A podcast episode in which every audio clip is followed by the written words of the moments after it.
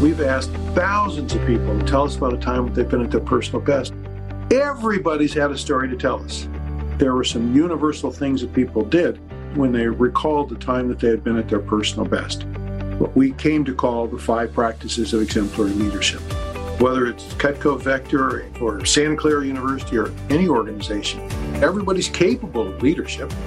We can enormously be more successful by embracing these five practices and thinking about what we can do to become the best leaders that we can be. The voice you just heard is Dr. Barry Posner, one of the foremost authorities on the subject of leadership throughout the world. Barry and his colleague Jim Kouzes have spent their lifetimes studying what makes great leaders. They wrote The Leadership Challenge, one of the most popular textbooks for leadership in the world. This award winning bestseller details the five practices that are most common when leaders are operating at their best. We dissect these five practices in this content rich conversation today. If you're listening now, I know you aspire to be an exemplary leader. The world is great because you are in it, and it will be even better when all of us learn to rise up and to meet the leadership challenge. Welcome to Changing Lives Podcast. I'm your host, Dan Casetta. This podcast was originally created to spotlight the leaders, alumni, and friends of the Cutco Vector Marketing community who are leveraging their positive influence to empower people all over the world to change their lives. Every few weeks, we go outside of the Cutco Vector sphere to bring you a guest who is teaching others how to have a more successful and fulfilling life both personally and professionally. The special guests we bring to you here in episodes like today's are successful entrepreneurs, best selling authors, superstar business executives, and transformational leaders from many walks of life. The lessons they share are compelling, real world concepts for business and life. Through hearing real life stories and hands on experiences, You'll gain insights that can help you in whatever it is that you do in life. Thanks for pressing play. Let's get on with today's episode. Welcome, everybody. I am honored today to have Dr. Barry Posner as my guest on the podcast. He is the Accolti Endowed Professor of Leadership at the Leavey School of Business at Santa Clara University. That is where I went to school. Barry has been there since 1976. He served for 12 years now as the dean of the school. His education ranges from uh, UC Santa Barbara undergrad in poli sci to his master's at the Ohio State University uh, to his PhD in organizational behavior and administrative theory at UMass Amherst Isenberg School of Management. Dr. Posner is one of the world's foremost scholars on the subject of leadership. Uh, he's the co author of at least a dozen books on the subject, and he's best known for his award winning book, The Leadership Challenge, which has sold over 3 million copies in 22 languages all around the world. The Leadership Challenge has been recognized as one of the top 100 best business books of all time. And we're going to dissect its five core principles today. Dr. Posner, thank you so much for joining me. Dan, my pleasure so far. Hopefully, it'll stay that way. Certainly. We'll see. Well, you got a Bronco here. So hopefully uh, that'll be great. Good. Yeah. So, your signature work is the Leadership Challenge. Why don't we start by having you tell us how this book and the principles that are in it came about? Well, Dan, uh, probably while while you were an undergraduate student uh, in 1983, my co-author Jim Kouzes and I were doing a two-day leadership seminar. The first day was being done at the time by a fellow named Tom Peters. Uh, Tom Peters and Bob Waterman. A few months before that, so this is February, but a few months before that, they had published a book called In Search of Excellence. Still find that book around. It was about what excellent companies do. Yep. The two-day program, but the second day was, uh, you know, I think people came for for Tom Peters, but they stuck around the second day for Jim Kouzes and Barry Posner. And uh, Tom talked a lot about what organizations need to do, but it was really, really aimed at being a senior executive. And uh, and there's very few people at the top. So right. our audience, you know, like like the people we're talking with, you know, listening in Dan with us today, you know, they're not, you know, they're not the CEO of the company. You know, they're they're important people doing important things. And so we had the challenge the next day to try and take this down to an individual level. So what do you do at your level? You know, you're you're a frontline supervisor, you're a you're a manager, a division manager, a general manager. What do you do? You you can't make everything happen just because because you say so. So that day, we didn't have uh, as many answers as we think we have uh, today. Six editions now of the Leadership Challenge, and just finishing writing the seventh edition. So, what we learned that day came about because we asked people to tell us about a time that they had been at their personal best as a leader. Hmm. That question has guided us for more than 40 years of continuing to collect case studies and data around the world of people answering that question, filling out a questionnaire, writing an essay about that time. And what we discovered that particular day was that when we asked people to talk about a time they'd been at their personal best, whether it had been two months ago or 10 years ago, whether it had been in uh, sales and marketing, whether it had been in finance, uh, HR, law enforcement, high technology, you know, you name it. And whether you were tall or short, thick or thin, you know, blue or green, none of those seemed to make a difference. It somehow that there were some universal things that people did when they when they recalled the time that they had been at their personal best. And that day, we were all of us were awestruck by the similarity in our findings. And Jim and I w- would spend then a few more years collecting more data, and then publish the first edition, in which we talked about what we what we came to call the five practices of exemplary leadership. Excellent. The question of tell us about a time when you've been at your personal best or you've seen someone at their personal best as a leader. It uh, reminds me of a principle called appreciative inquiry that is pioneered by David Cooperrider. Sure. familiar with with that and with David? Yeah, absolutely. Yeah. Yeah, this is this is really built upon if you will, even today we talk about kind of a movement in positive psychology. Right. The notion of building from our strengths. We'll talk about modeling the way and we'll I'll make the comment that we can learn we, we learn more from positive models than we do from negative models. Yeah. Negative models help us figure out what not to do but they don't necessarily help us figure out what it is that we're supposed to be doing. And one of the things that we found you know if i sort of go into these five practices we found that one of the most important things that people did when they were at their personal best is they they set a personal example for what they expected of others. And in order to do that kind of the precursor to do that was that they needed to, first of all, what we called kind of clarify your values and find your voice. Before anybody can follow me, I've got to be willing to follow me. You know, so I, I I've got to figure out what it is that I care about and what's important to me and what I stand for and what I what I'd be willing to you know talk about convictions, what I'd be willing to be convicted for. Right. Um, and and if I can do that, then it's possible it's possible for me to have great credibility, uh, to uh, we call it dwizzywit, do what you say you will do. Right. So, so these are the things that I I say. I make these, pro- and you know how important this is in sales.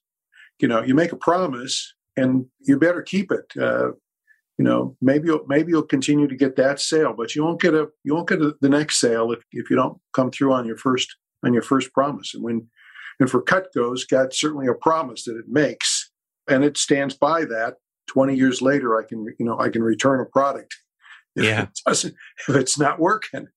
Uh, yeah, that, that's a lifetime promise. Right, right. We'll definitely get into talking about credibility today. Mm-hmm. I know that's one of the things that I have to ask you about and, and how that's developed and how sometimes it's also undermined. Sure. Um, so you've got the five practices of exemplary leadership. We have model the way, inspire a shared vision, uh, challenge the process, enable others to act, and encourage the heart. I can remember learning about these things 30 plus years ago uh, and beginning to put them into action in, in my own uh, business and my own personal life. So I'd really love to get into these five practices. And the first one uh, in the uh, most recent edition of the book here is Model the Way. Tell us a little bit about that. Well, as, as I started to say, it, when we asked people to tell us about their personal best, they didn't necessarily say, I modeled the way. But we use that as a term to capture the things that they did say that they did. They were clear about their objectives. They were clear about who they were. They had values that they were clear about and, and they lived those values. They held other people accountable. They were deeply committed. They led by example. These would all be things that people said they did when they were at their personal when they were at their personal best. Or when when asked, so tell me about the best leader you've ever worked with, tell me what he or she did. These are the kinds of things they would say that that's that's what my you know my my best leader set a great example. Mm-hmm. You know, was was the kind of person we'd want to to emulate. Never made a promise that he or she couldn't keep. So what's what's really critical, and in some ways is a place that that leadership begins at a personal level, is begins with answering the with answering the question, well, who am I? Because leadership fundamentally is a relationship between those who would be led and those who would be those who would willingly follow. Right. And in that relationship, like any relationship, you want to know, well, who is this person? What are they like? What do we have in common? And from that, I can figure out whether I want to be with this person, uh, engage with this person, follow this person, do what this person asks me to do, believe this person when they tell me these these are the facts or these are this is what the horizon you know looks like ahead. And the other the other piece here is that the other thing that leaders do because they're clear themselves about their own values and standards is that it makes it easier for them to hold other people accountable to the same. So they work hard to what we call affirm shared values. Um, so in this relationship, Dan, it's uh, you know it's not just these are my values and I don't care about yours, but rather these are my values. I'm interested to know about yours, and I'm interested to find out what are the things that we share and in common and that we can hold each other accountable for. Yeah. So so that's really, that's where it begins. I really appreciate that it begins with who a person is as a leader, what are their values and and finding ways of making sure that that is projected out to the potential followers, right? You said leader leadership is a relationship between those who want to lead and those who would want to follow. And and it seems like that what what people follow is the leader first more than the vision. I see I see a lot of leaders that will promote like hey here's what you can do here's where you can go uh, and they're promoting the vision but if they don't have that relationship if they don't have that connection that credibility the vision doesn't really matter yeah we call that the first law of leadership if you don't believe in the messenger, you won't believe their message. Mm. So, you know, we can say all kinds of grand things, but in the end, if we don't believe the person, it's very hard for us to somehow pay attention and to believe believe their message. And you know what's what's kind of very true these days, but but it's been true for decades, is is generally when people when people quit, they quit their manager. They don't quit the organization hmm. quit the relationship. It's it's uh, you know I, I leave this organization not because I don't care about the product or the service, the people we we interact with. I'm just leaving this organization because I don't believe in the person that, that is supervising me. I don't believe that they're honest. I don't believe that they care about me. I don't believe that they keep their promises. And so I'm going to go. I'm going to I'm going to get into another relationship. I'm not going to stay here. That's such a great insight, Barry. You know, I'm going to ask you some questions throughout this that pertain to our organization and just some of the growing pains we've experienced through the pandemic here. But, you know, in 2020, obviously, we were forced to change everything that we did in a very short amount of time. And in literally in about five weeks in March and April, we virtualized every element of how we operate. And it worked great in 2020 when there was nothing else for people to do and there were no jobs. And, you know, it was everything worked really well for us. But in 2021 and 2022, we've been trying to navigate which of the things we changed to were are effective and which are not. And one of the things that I look at is this element of connection to the leader. Because in up to 2020, a young person working with us would have been around their manager several times a week. They would have had this relationship where there's side conversations going out to the car after a meeting, where there's lunches, yep. where there's all of this like personal connection that really tied people in. And while I don't think we have done anything that's sort of on the, you know, the bad side of like damaging uh, relationships, um, I don't think most of our managers do things that are sort of negative examples. We have failed to do enough of the positive stuff eh, of connecting with people during this sort of virtual age. And it's one of those things that we're trying to work through right now and figure out, you know, how can we find opportunities for greater connection while maintaining some or many of the innovations that we've that we've created over the last few years. So it's just a it's a real challenge for us right now to navigate. Well, absolutely, and it's and it's and today it's the it's the and not the or. It's high touch and high tech. Mm. Not it's not either or. Uh, the pandemic, you know, shifted the balance but we're coming back now where where where I think actually even more so, we really do want to to be with people. Uh, right. And so much of the knowledge that goes on in an organization is informal. It's not written down. And it's the lessons learned through experience that's oftentimes given, you know, moment by moment. So yeah. Exactly. And, and modeling the way a lot of times is when you're physically right there watching how someone acts, how they interact with someone, how they treat someone, how they respond to different things that come up, right? Yeah, and there's an old joke about kind of consultants, but you could you could you could put some other kind of person in it, but it's like it's like consultants, you know, know uh, 50 ways to make love, but they have no relationships. Hmm. So, you know, it's you know, you can you can read about how to drive a car, but eventually you have to get behind the wheel. And so the the challenge for us is is to have that opportunity to kind of you know kind of get get behind the wheel and you know while we talked about positive psychology the, the other truth is is that we also make adjustments because we won't always get it right and and you know one of the, the one of the clear things that you, you you and your colleagues have already learned in sales is you, you don't get 100% of the sales mm-hmm. um, and you can do everything right and still you don't get the sale. So so it's important to kind of also have have a sense of perspective in in all of this, and some of that comes through the through the leader's ability to tell stories. You know, and I'm sure Dan, over your years with Cutco, you've told lots of stories about when I was a young person starting out. You know, and here's you know here's what I learned, and here's what I learned from my mentors, and and here's some things that you know that I that that that I've discovered are are kind of some some truths. No matter who I'm working with, I need to be I, I need to be doing these things, and there's an art to all of this, not just a science. Because what we might do with any of these five five practices, we need to understand something about the environment.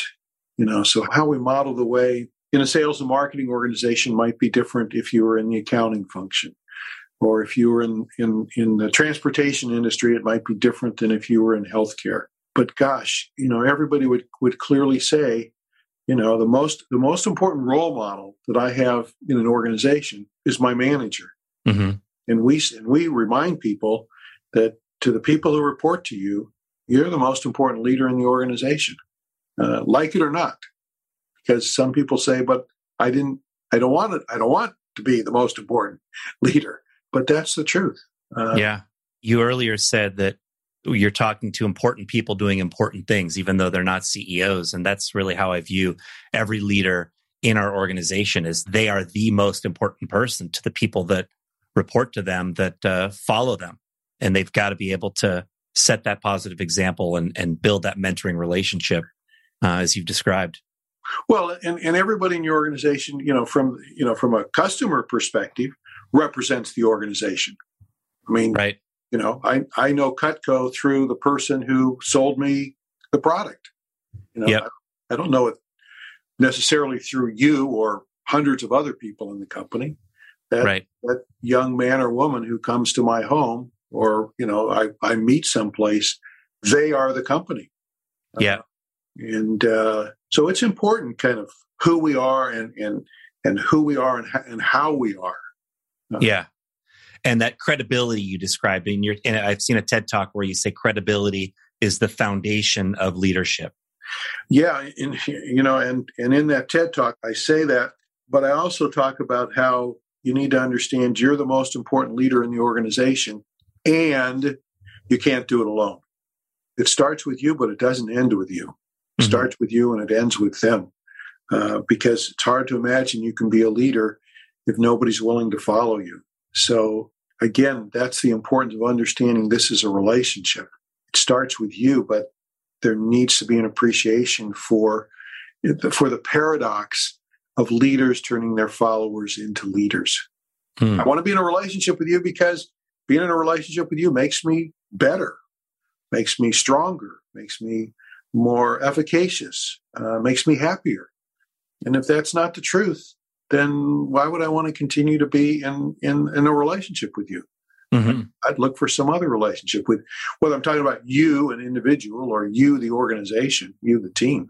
I want to feel good about myself in my relationship with you. Right.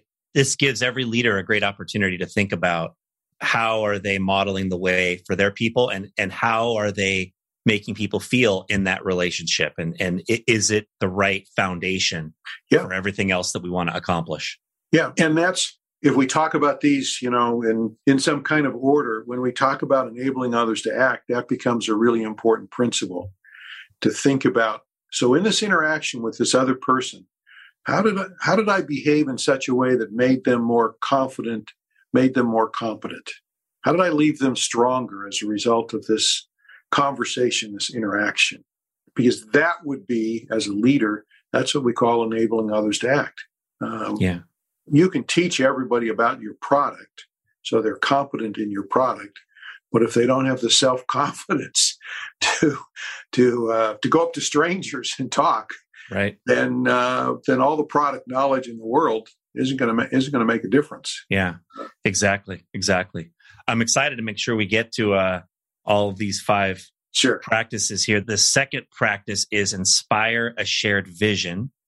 Tell us a little bit about that. Well, again, when we were talking with people about their personal best, no one said I inspired a shared vision. But what they did say were the three important concepts. One is that they had a vision. And oftentimes they didn't use the word vision. They used, I had a, I had a goal, I had an objective, years ago, we, we interviewed Andy Grove uh, as one of the founders of Intel, and we asked him about, so what was your agenda when you started Intel? And his comment was, I didn't have an, I didn't have a vision. I had a burning agenda. So there was something passionate that I really cared about. Uh, and, and it was, and it was something that didn't exist today. It was something future oriented. Uh, very, very important. Leaders are focused on the future. We'll see that when we talk about challenging the process, but leaders are focused on the future. It's, um, it's a notion of, of not just thinking about kind of if, if I were in in uh, first responder in, in in fire. Well, we're seeing this today. You know, we're really trying to spend more time on fire prevention so that we don't have to fight fires. So we're trying to think about okay, next year, what do we need to do in the forest and the hills and the mountains now, so that next year we don't have to fight so many fires. Because if we don't think about that, then every year we're going to be kind of doing the same thing over and over again, which is, you know, fighting fires and complaining about, well, why haven't we cut back the trees and the brush and the this and the that? I see the ads for PG&E, which is saying we decided to underground, you know, lots more lines because in the long run, that's going to cause, that's going to reduce the likelihood of, of fire starting through our equipment. So one, it's about it's about vision. Secondly, it's about sharing the vision. And so lots of times when they're at their personal best, people talked about I had to get buy-in. I had to communicate, communicate, communicate. So if in real estate it's location, location, location, for leaders it's communicate, communicate, communicate. You can't you almost can't over communicate when it comes to leadership in terms of, of kind of having a, a theme, a, rep, a, a repetitive sort of theme about you. You know, you're always talking about, and depending upon the company, you're talking you're talking about sales, or you're talking about customer service, or you're talking about safety, or you're talking about innovation. But that's a that's a mantra that everybody in the organization knows that that this is this is what we're this is what we're focused on, and uh, and they all and they all kind of share that vision.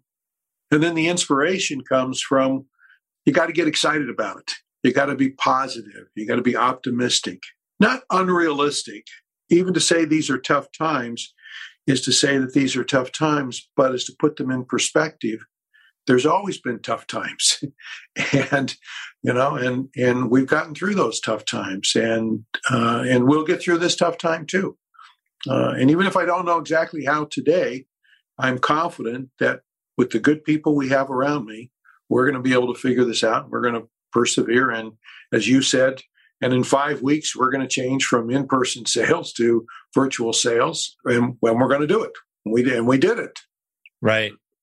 Yeah. And that certainly is the same mindset around how we need to navigate, you know, the, the current challenges in our business. I love the fighting fires analogy you use because the way I feel like some people operate their business and their life is they're constantly fighting fires and they don't think far enough down the road to be able to prevent the fires instead.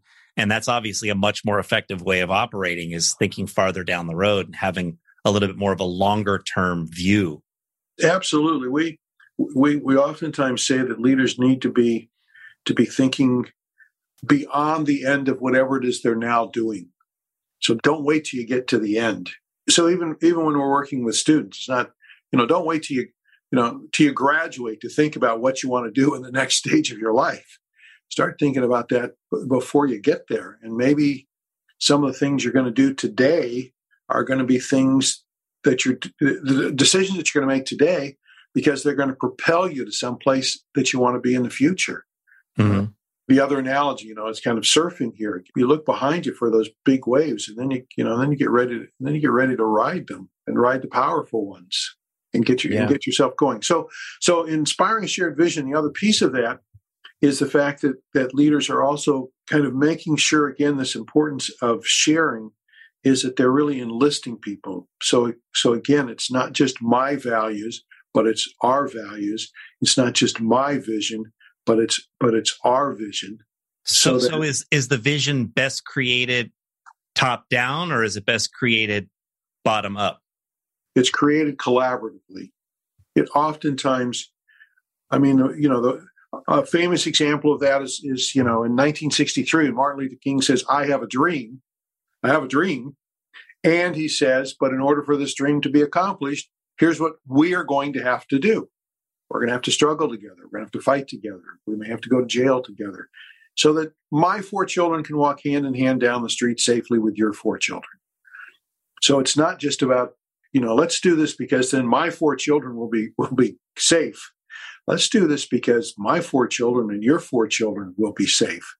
So we have to share this. And, and the longevity of an organization is oftentimes because from generation to generation to generation, we continue to have the same, you know, the same commitment to a, to a set of values and beliefs and principles of how we're going, you know, how we're going to be.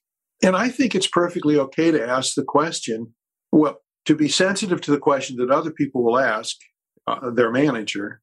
Yeah. So what's in this for me? Well, I think you need to be able to answer that. And it's really probably not so much what's what's in it for me or for you, but what's in it for us and and oftentimes what's in it for our for the customer or the service that we're providing. I mean, that's the other thing that we're we're seeing that organizations need increasingly to be purpose driven. One of the things that's so great typically in, in, in a sales function is you get close to customers.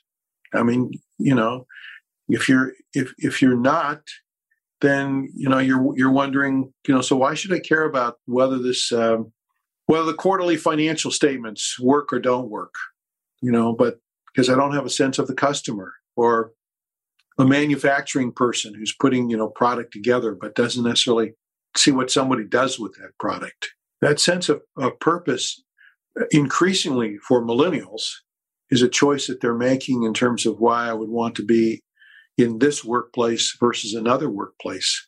So that's another part of, if you will, it's inspiring a shared purpose. Look, the question you have to kind of answer is why do I care? Why do I work so hard? And why should you work so hard? Why should we all work so hard? Mm-hmm. And it's not just about the hard work, it's about the why. Right. The leader's values are they're internal, they're uncompromising. The goals or the objectives that the leader or the team has should be sort of collaboratively created by involving some segment of the leader's team or following. Yeah. Yeah. I mean, you know, if, I mean, I ideally, you would like everybody in the company to feel like they were an owner. Because mm-hmm. I mean, just th- you know, thinking you know, owners have a certain kind of mentality, you know, in terms of how they care about what's happening in the entire business, uh, and they understand what's happening in the entire business. They understand even if even if they're in one part of it, they understand the totality of it. At Santa Clara, we have a number of intern internships in which people work in in very small businesses. And one of the things that they learn there is something like just simple as cash flow you know just right. how that works itself through the org- organization that you might not see if you worked at uh, at apple you know you might you might not appreciate kind of that understanding of the total business that an owner uh, has an appreciation for. Yeah for sure. Every rep in Cutco is an independent contractor. And so they truly are yeah, the owner of their owner. own yeah. little part yeah. of what they do. And they get that a little bit of that mentality. Like we really try to teach that meant the, the sort of the self-employed mentality, even if you end up being an employee somewhere, the self-employed mentality, I think, is an important part of what people learn working with us. Yeah, you know, there's some interesting research that suggests that, that people who have had experience as entrepreneurs, and so I'm, you know, independent contractors, owners, end up being more successful over the course of their career than those who have never had that experience. So even if their business for one reason or another wasn't successful or they sold it and moved on, that experience I think is I think is truly invaluable. And the research suggests that that experience uh, also, you know, pays you back many fold later on in, in your career as you, even if you work for a 10,000, 100,000 person organization, you carry that mentality with you. Yeah, for sure. For sure. So inspiring the shared vision, that's our second practice after model the way. Uh, the third practice you have is challenge the process. Can you unpack that for us? Sure. Well, you know, in, in all of this, you know, we call the book the Leadership Challenge because, you know, ch- challenge is the opportunity for greatness. There are certainly a lot of hardships that came out of the pandemic, but there was a lot of innovation. There were a lot of people who got a chance to do something that they hadn't had a chance to do before. Um, you know, the whole work from anywhere uh, which is which is going to continue in in one in, in many different forms, uh, and the technology that's developed to to support that that wouldn't have happened uh, without without this challenge, without this hardship. So leaders kind of deal with this in in the in the process of of at their personal best. They talk about how how they approach challenges with with kind of an experimental perspective, like a scientist would. I don't exactly, you know, a scientist sort of says, I don't exactly know the answer to this question, so I'm going to set up an experiment, a pilot project, a demonstration project, uh, mm-hmm. a lot of different terms for it. And, and then we're going to collect some data and then we're going to look at the data and we're going to kind of figure out what we learned from that. And in that sense, leaders are great learners. They're willing to you know, if you will, kind of fail, fail, fail, fail. This is sales too. Fail, fail, fail, fail, and then you get then you get a sale. Yeah, and probably really true when you're first starting out. So it's that notion that that what leaders do is that they're willing to they're they're really I think kind of mentality is that they have what we call a growth mindset as opposed to a fixed mindset. They they believe that they and others can in fact learn and get better, as opposed to a fixed mindset, which somehow says, look, you know, whatever it is that you now know, or however good you are now, is kind of as it's kind of fixed, it's kind of locked in, and you're not really going to get get much better with that. But if you have a, a growth mindset, then then you appreciate that one of the ways that you're going to learn is you're going to learn by uh, by trial and error.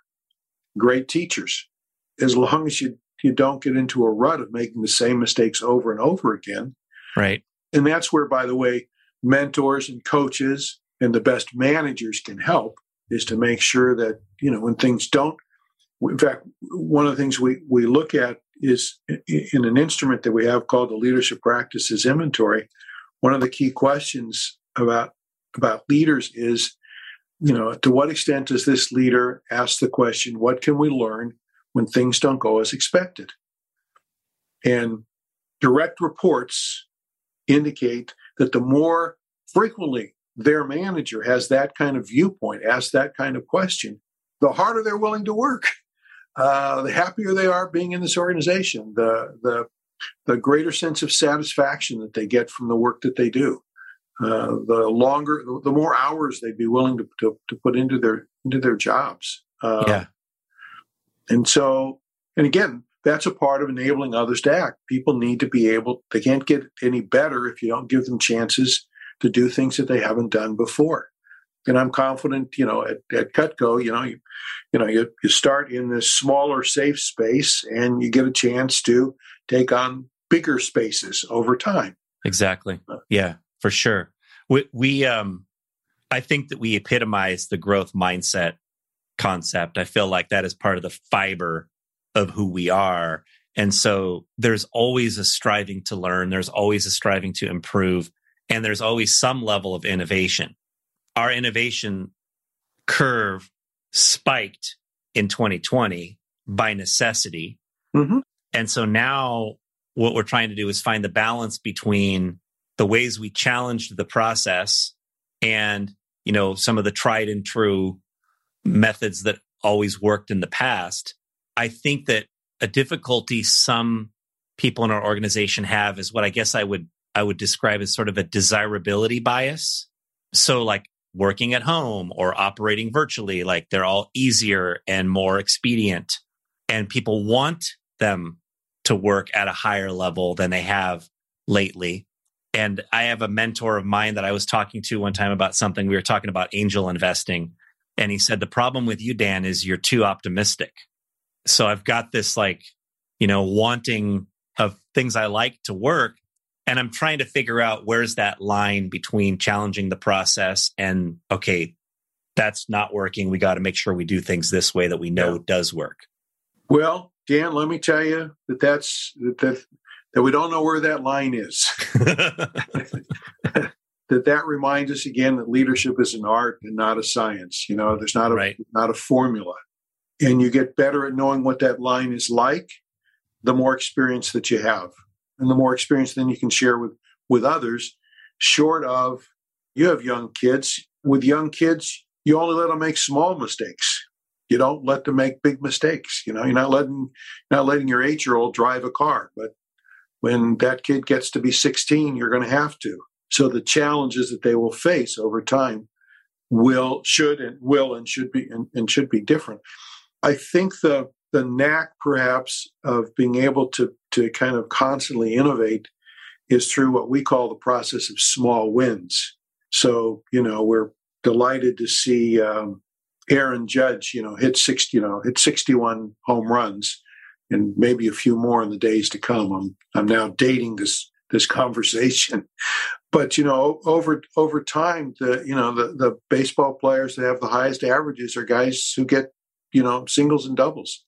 And the same thing is kind of true of studies of innovation. Even the you know famous Google has more small wins than they do kind of you know moonshots, big investments, and it's those small wins. And so it's so so maybe the optimism is you know I've got this idea way into the future, but I've broken it into some some steps, and sometimes uh, along the, the path it's going to be two steps forward and one step back. But yeah we would have never taken that one step forward if we hadn't been willing to take the risk of going two steps forward. Yeah. Um, I mean, yeah. if, if, you like analogies, it's it's a simple, you know, it's a simple for for sailors. You don't get to be a good sailor without going on a sailboat, and you don't get to be a good sailor if you never sail in a storm. And any sailor knows to get from point A to point B is never a straight line, right? Because um, you can't control the wind and the currents and the ocean and, and all, all those things. So progress and learning is is never a straight line. It's always, you know, hopefully it's kind of up to the right, and then there's kind of maybe a plateau, and then it's maybe you're going to go up to the right again and then plateau. That's that's what it looks like. So we shouldn't uh, be too discouraged when everything doesn't go exactly the way that we that we planned. Yeah, I like the idea of the willingness to make small mistakes while trying to avoid the big, you know big ones. I think that has some great relevance that people can consider. You know how they're applying their strategies for the years ahead for both our company and anybody else. That makes a lot of sense for sure. That was good. Those experiments, those small wins. You know, Dan, we're talking about these five practices as if they were all unique and independent, but they're not. When you, as my manager, demonstrate that you're challenged in the process, you're you're you're you're trying to learn new things yourself. Well, that you're modeling the way for me in terms of saying, "Oh, I guess you know, if if if my boss is willing to make some mistakes, I guess I guess I should be willing to make some mistakes too, particularly in pursuit of perfection, in pursuit of getting better, not to make mistakes for the purpose of making mistakes, but in the pursuit of getting better, we understand that we won't, you know, always get it right. Um, yep. But my, I see my manager also kind of setting that example. I mean, gosh, if you want, if you want to kill innovation in an organization, tell people you got to get it right the first time, mm-hmm. and they'll say, "Okay, fine, I'll just do what I'm doing." because you know at least you know be- better the devil I know better you know th- yeah this is yeah. this is working well enough uh, I don't want to take the chance that somehow you know maybe I could get better but maybe I'll get worse. And yeah good insights. That really leads well into the fourth practice which is uh, enable others to act. Help us understand a little more of what that looks like. Well remember when people are at their personal best we ask them so what what were you doing? And and without exception they always talk about that they had to they had to get other people to buy into this inspiring and shared vision, but they also had to build a team. And building a team, you know, involved involved making sure that other people felt felt enabled, felt strong, felt confident. And even when they perhaps didn't feel conf- confident themselves, they felt the confidence that their manager had in them. So many people told us that when they're at their personal best, they weren't at the beginning sure that they could do what they were that they were asked to do or what they had signed up to do. But because their manager believed in them that's kind of had my manager has high expectations of me. You know dan thinks i can do this. I've never done this before. I've never i've never gone to that kind of a customer. I've never handled this kind of product line. I've never supervised that many people. But dan thinks i can do it Dan thinks I'm ready to take on this challenge. Dan's got my back. Well, all of a sudden, you know, I'm I'm maybe willing to do some things I've never done before. Um, yeah. And and in and in those ways, I've been enabled to act to to do things that I didn't think that I I could do.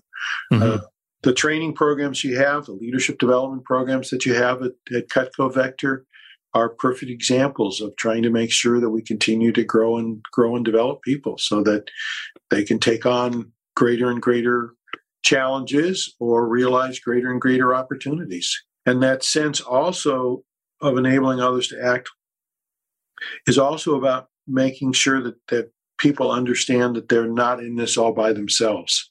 So building a sense of, of what we call psychological safety.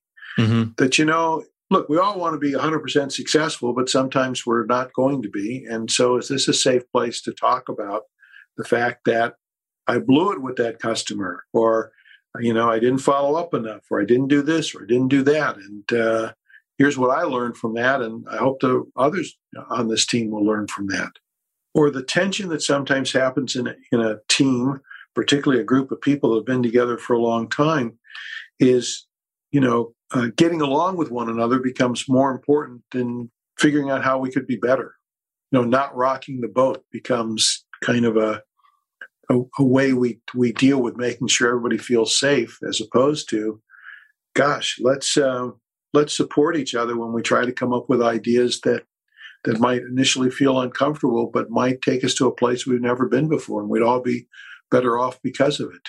In some cultures, uh, I know when I was doing some work in Australia, they have a expression of cutting down tall poppies.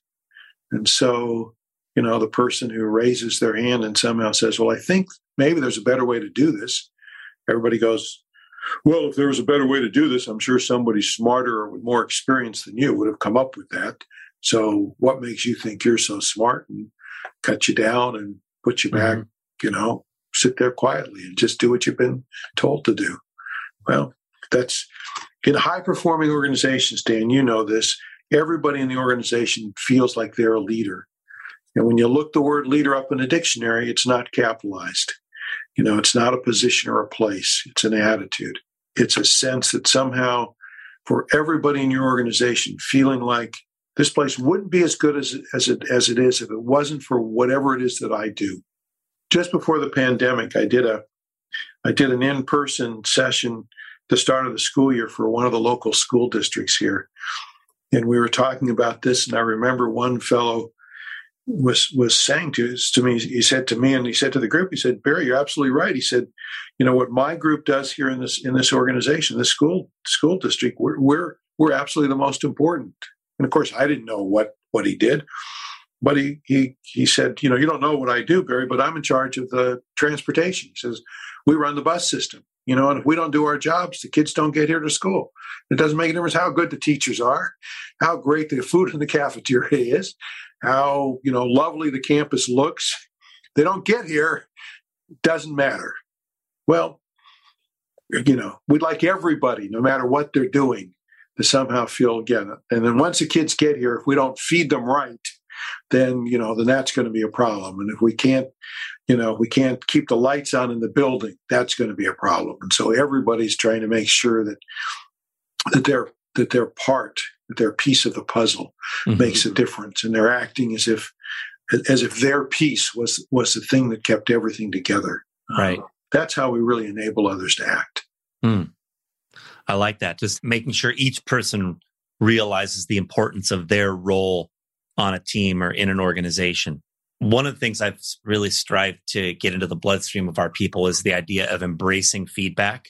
Mm-hmm. Um, whether we agree with it or not, it's the only way to create that situation where the tall trees aren't cut down, right? Is where you embrace any type of feedback, embracing even dissent, um, so that people can feel comfortable disagreeing. And that that's, like you said, that's how the best ideas end up being formulated, right? Is that somebody takes you from this place over here and moves you a little bit over here because they're way over here and it it helps you arrive at what the truth is a lot of times when that type of uh, interaction exists between the people on a team. Yeah if we want to get better we can't get better without knowing how we're doing today and then be able to get you know and then and then if we want to get better then trying to figure out well what would we have to do and practice it get some coaching then measure it again to find out whether or not we made some improvement. Now, interestingly, Dan, I've been trying to change my own language here, suggesting that you know that people want feedback, especially con- feedback that confirms how great they are. Hmm. So, and few of us want to give feedback that doesn't that doesn't do exactly that. So, I've been suggesting recently that really what we ought to be doing is we ought to be really asking people for their advice. Mm-hmm. Advice doesn't have the same evaluative sort of notion that feedback does. So, mm-hmm. so instead of saying to somebody, "Well, tell me, you know, tell me, uh, give me some feedback on how I ran that meeting," I might ask rather, "What advice would you have for me about how we can make those meetings more effective?" Mm-hmm. You know, what are two or th- two or three things that you might suggest that would that would make the team more cohesive? What advice would you give me?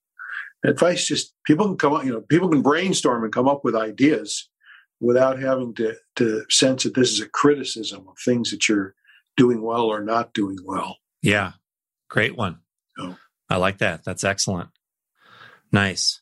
In terms of uh, enabling others to act, Barry, how does somebody mix, you know, the idea of empowerment and delegation and letting people do things, but make sure that we don't lose sight of the importance of results and accountability. Sure. Well, we talk about about leaders provide guided autonomy. Mm. So you know, so it's not uh, it's not, the, and, and part of again inspiring a shared vision is to provide that guided autonomy. So it's it's not like you can go northeast, south, west, you know, any direction you want. None of us are that powerful. we can do whatever we want. Right. So here, as an, as my manager or as the organization, you guide me and you sort of say, look, this is the direction we're going to go in. We're going to go in north. We're going to treat customers in these ways, not in these other ways, but in these ways. We're going to say that these are the things we do when it comes to safety. I mean, these are so we can provide people some guidance, even if we suggest that there's more than one way to get there.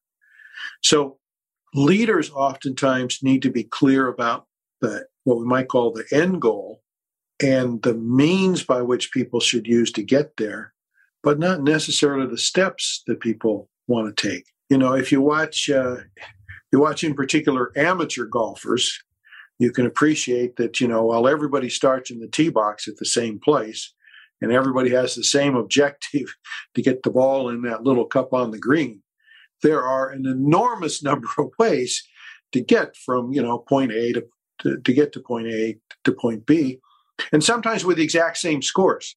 There are better ways to get there, but gosh, again, amateurs, you know, we know that we know that we don't always hit the ball. We seldom hit the ball straight. So, you know, so we're zigzagging to, to kind of get there. And uh, the other wonderful golf expression is if if you knew your next shot was going to be great, you wouldn't worry about how lousy your last shot was. Mm-hmm. Um, and that's a, a, kind of an interesting leadership idea as well. You're going to make mistakes, but if you learn something from it, then you wouldn't you wouldn't care so much that that that didn't work out so well. In fact, you might say, "Gosh, I got more out of that because from what I learned than I might have had that been an easy easy sale or yeah. or, or or an easy act." Yeah. Then that leads us, Dan, to it's we call we like to say the fifth practice it's not the last practice because encouraging the heart can't be the very last thing that you do right because people need to be encouraged all along all along the way mm-hmm. uh, a small win is an act of encouragement given an opportunity to do something that you've never done before you know and take a risk is an act of in some ways is an act of encouragement because it says gee this person trusts me this person believes in me and again when we were at when people were at their personal best, they didn't say I encouraged the heart.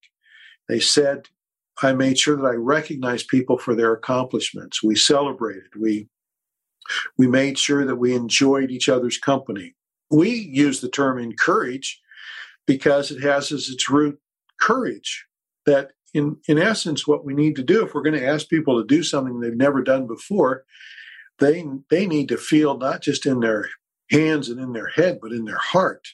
They need to believe that somehow they have the courage, the fortitude to be able to do something that's never been done before. So leaders have to kind of know their people well enough so that they can figure out an individual level how do I make sure that this person feels appreciated and valued, not just for what they do, but also for who they are? And then how do I celebrate our accomplishments, realizing that that running back who's who scored, you know, who, who ran for 200 yards, comes back in the first the first group of people, the football player he wants to to thank are the linemen because they, they were the ones that made it possible for for him to gain 200 yards. Exactly. And he's going to take them all out to dinner and, and buy them steak and make sure they stay big and healthy because because they make it possible for him to be to be successful. Um, so we want to we want to try to to to bring people together to also appreciate the fact that again you're important, you know, you matter, but you can't do it all by yourself. Yeah. And that comes back full circle because the things we ought to be celebrating and recognizing come back to what we identified as model the way in terms of well, what are the principles and values that we hold dear? And let's make sure that we're recognizing people who are doing those things. Yeah. I think a classic example, Dan, in sales is, you know, you say teamwork is really important, but you know, the gal or the guy who gets ahead is the one who who's got the best bottom line results, but doesn't doesn't talk to anybody else in the organization and never shows up for team meetings. You know, I know at, at one one large retail organization, people are getting getting paid primarily on commission, but they but they keep track of how many sales that you write up to make sure that you're not hogging kind of you know what's going on in, in the store so that mm-hmm. so that you're finding the balance there of trying to kind of be successful but not to engage in a zero sum uh, kind of competition. Mm-hmm. uh, and particularly then you know not you know making sure you don't put down your teammates. Say well right. i'm sure you didn't get you know didn't get helped very well by that other person. So let me you know let me see what i can do. Uh, yeah. Yeah. That's not so much a issue uh, that we have in that there's you know we can pretty much create our market and it's an endless endless supply in essence. I want to ask you barry about positive reinforcement versus negative reinforcement with encouraging the heart yeah i had a i have a friend whose wife is an animal trainer and right. one time one time i asked him the question what percent of animal training is positive reinforcement versus negative reinforcement and I thought he was going to give me like, you know, 90 10 or like 95 5. And he said, it's a 100 and zero. uh, animal training is a 100% positive reinforcement, zero negative reinforcement. Now, I've been a leader for many years. I'm not so sure that's possible in leading humans. I'm not sure that's possible in parenting kids, that it's 100% positive reinforcement.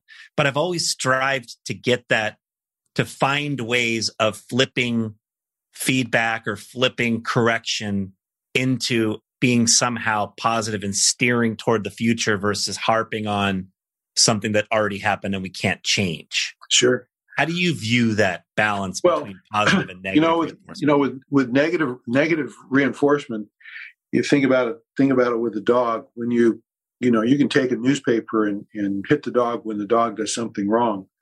And then what the dog learns from that is to avoid you when you have a newspaper in your hands.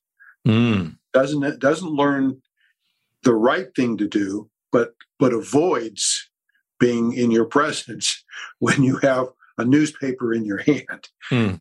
That's what happens in particular. But it happens with, with it happens with people too.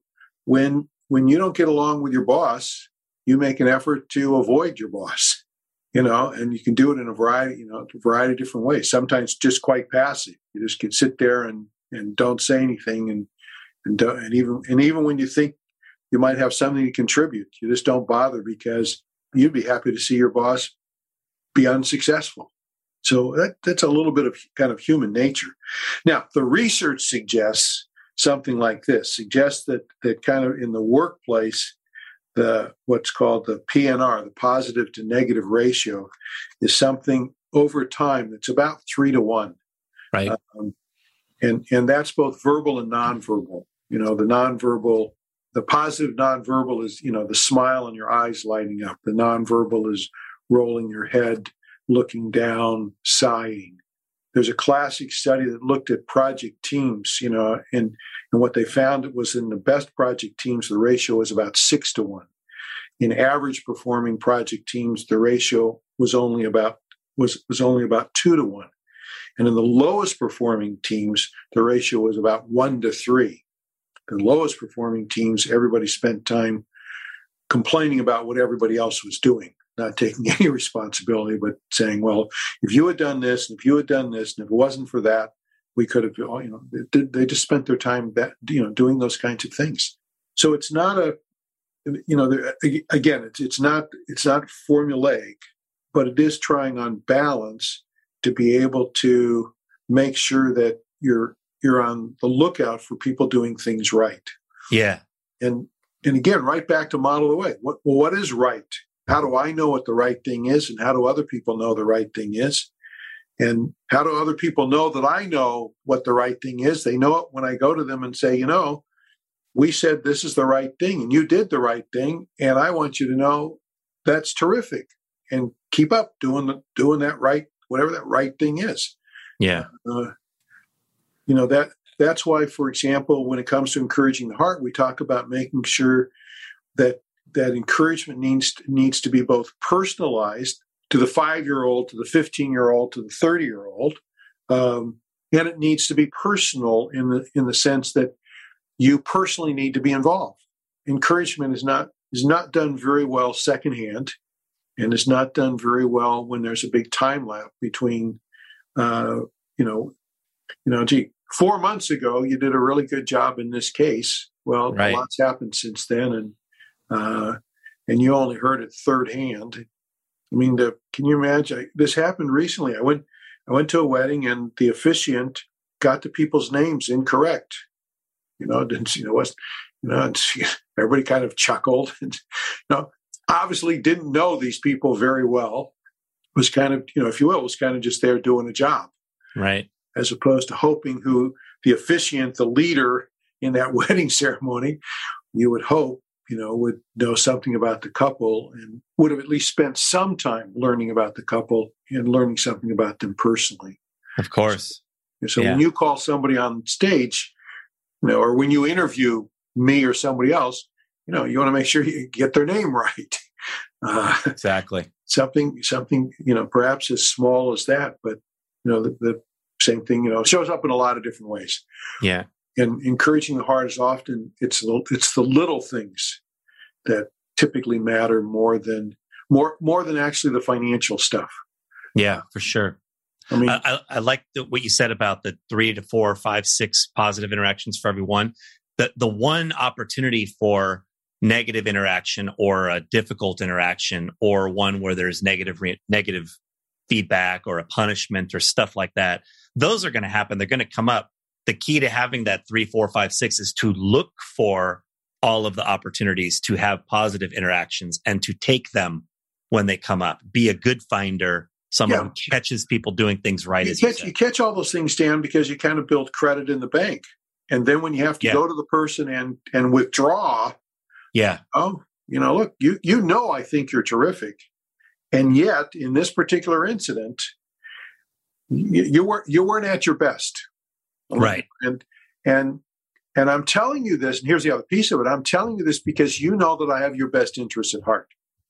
You know, and so while this is this is a you know it's it's what we might even call a difficult conversation but you know that the reason why i want to have this conversation with you is because i believe that you're a good capable person and you and you want to to do good you know you didn't get up this morning and, and ask yourself well how can i screw up even if you did but it wasn't your intention so let's let's kind of unpack this and see what we can learn from it and make sure that it doesn't happen again yeah great example I, I like how you put that. That was great.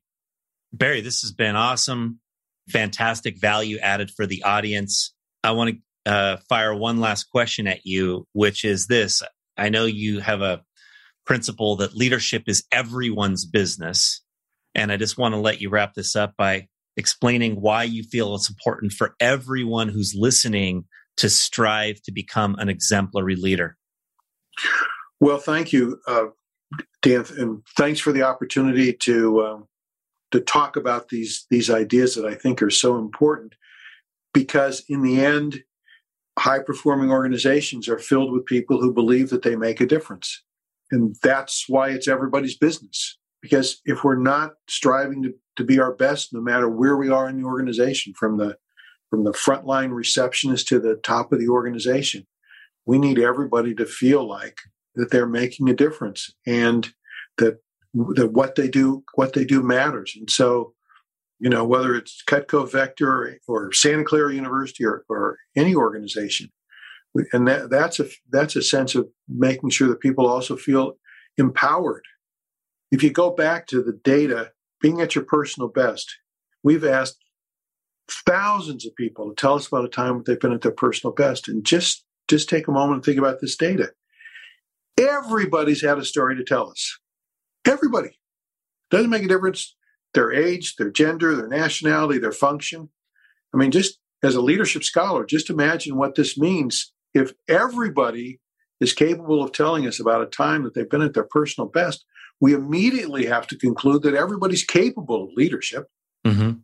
And then, and then when we ask people to say, "Well, tell us about what you were doing," Well, obviously, everybody's the context, the context and the content may be different, but the strategies, the actions, the behaviors are are so very similar that if we can engage, if we can remember these five practices, we can we can increase dramatically the probability of being effective. It's again, it's not a science. Not you know, you can do all this stuff and and still get fired. You can be a ahead of the marketplace, and uh, and things things didn't things didn't work out. But for all of us, we can we can enormously be more successful by embracing these five practices and thinking about what we can do to become the best leaders that we can be. And I think for those of us that are in actual positions of leadership, we actually owe it to our people. I speak about this as a moral imperative. We owe it to the people who report to us to be the best leader that we can be. They want us to be that, and we owe it to them. Agreed. Couldn't have said it better myself. That was fantastic.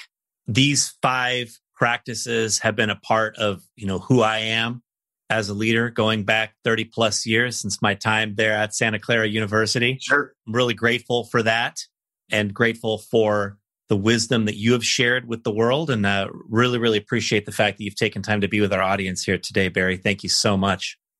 Well, I appreciate it. And thank you again for this opportunity. And nice to catch up with you a few decades later. exactly. Thanks. Sure. There you have it, folks. Dr. Barry Posner, such a wise and experienced and just a person of such great depth in this space of leadership. The first practice, modeling the way, right? A leader who knows who they are at their core, has clear values, right? And objectives that spin out of or are based on those values a leader who is deeply committed to what they're doing and thus leads truly by example. I love Barry saying that the messenger is more important than the message, right? That's first, right? Who are you as a leader? Uh, he also mentioned the importance of high tech and high touch in that section, which I think is a great reminder for all of us in the Cutco Vector sphere who are navigating this sort of post pandemic world. The second practice was inspiring a shared vision. Communicate was one of the key points there. Communicating the vision. You cannot over communicate the vision that you have. Having a vision also that is collaboratively created, communicating with passion, right? Something that you're passionate about that's positive and optimistic. And then that WIIFM concept, what's in it for me, helping people see the benefit to them of being a part of that vision. A greater vision, by the way, creates more accountability for individuals to hit their own individual goals. And that's why I've always felt like everybody should buy into team goals because it gives you an added reason, an added tool in your toolbox to inspire and motivate yourself to be at your best when you know that other people are counting on you because you're a part of something bigger than just you. The third practice is challenging the process. Barry said that a challenge is an opportunity for greatness, right? And so anytime we look at new ways of doing things or ways of improving, ways of growing, we're allowing ourselves the opportunity to become great. That growth mindset that he described, which is so critical and the idea of being willing to make small mistakes along the way to the success that you aspire to. The fourth practice was enabling others to act. I love where he said that feeling that somebody believes in me, right? Do you give people that feeling that you believe in them? Do you communicate that to your people? And then encouraging feedback, or as he said, encouraging advice, which opens the doors for all sorts of ideas to be shared and helps us to arrive at the best ways of operating, arrive at what is the truth about any situation that we're trying to learn about or grow through. He used the word guided autonomy when describing the process of delegation blended with accountability. And then, of course, the fifth practice was encouraging the heart, the idea of giving people opportunities to act, opportunities to do things that they might not otherwise do. Like I think about the Cutco Vector branch manager program as a classic example here of where we give people a tremendous opportunity to do something way out of the bounds of what most young people would even attempt. And then finding small wins, celebrating those accomplishments, right? Catching people doing things right. Such great ideas, such a great framework for what makes a tremendous leader, an exemplary leader. And as Barry said there toward the end, there's a moral imperative for us who are listening to this podcast today to all become the best leaders that we can be. We owe it to the world to become the best leaders that, that we can be. The world needs more leaders, needs more people to uh, show the way and inspire other people and to do all of these things that Barry described as the elements that have made people at their best as a leader. And these are all things that uh, we hope that each of you listening can learn and can implement and can live in your personal and professional lives. Thank you so much, Dr. Barry Posner, one more time. I really appreciate the value added to the podcast today, and I hope you got a lot out of this episode. Thanks for listening. If you got value from today's episode, please share it with others and consider rating or reviewing us on your podcast player. Subscribing to the podcast is free and ensures that future episodes are automatically downloaded directly to your device. For access to guest bios, show notes, and other resources, visit changinglivespodcast.com. You can sign up there to receive valuable resources for free from people featured on the podcast. And to support our podcast sponsors, visit changinglivespodcast.com slash deals. This is Dan Casetta signing off. We'll be back in a few days for our next story about changing lives.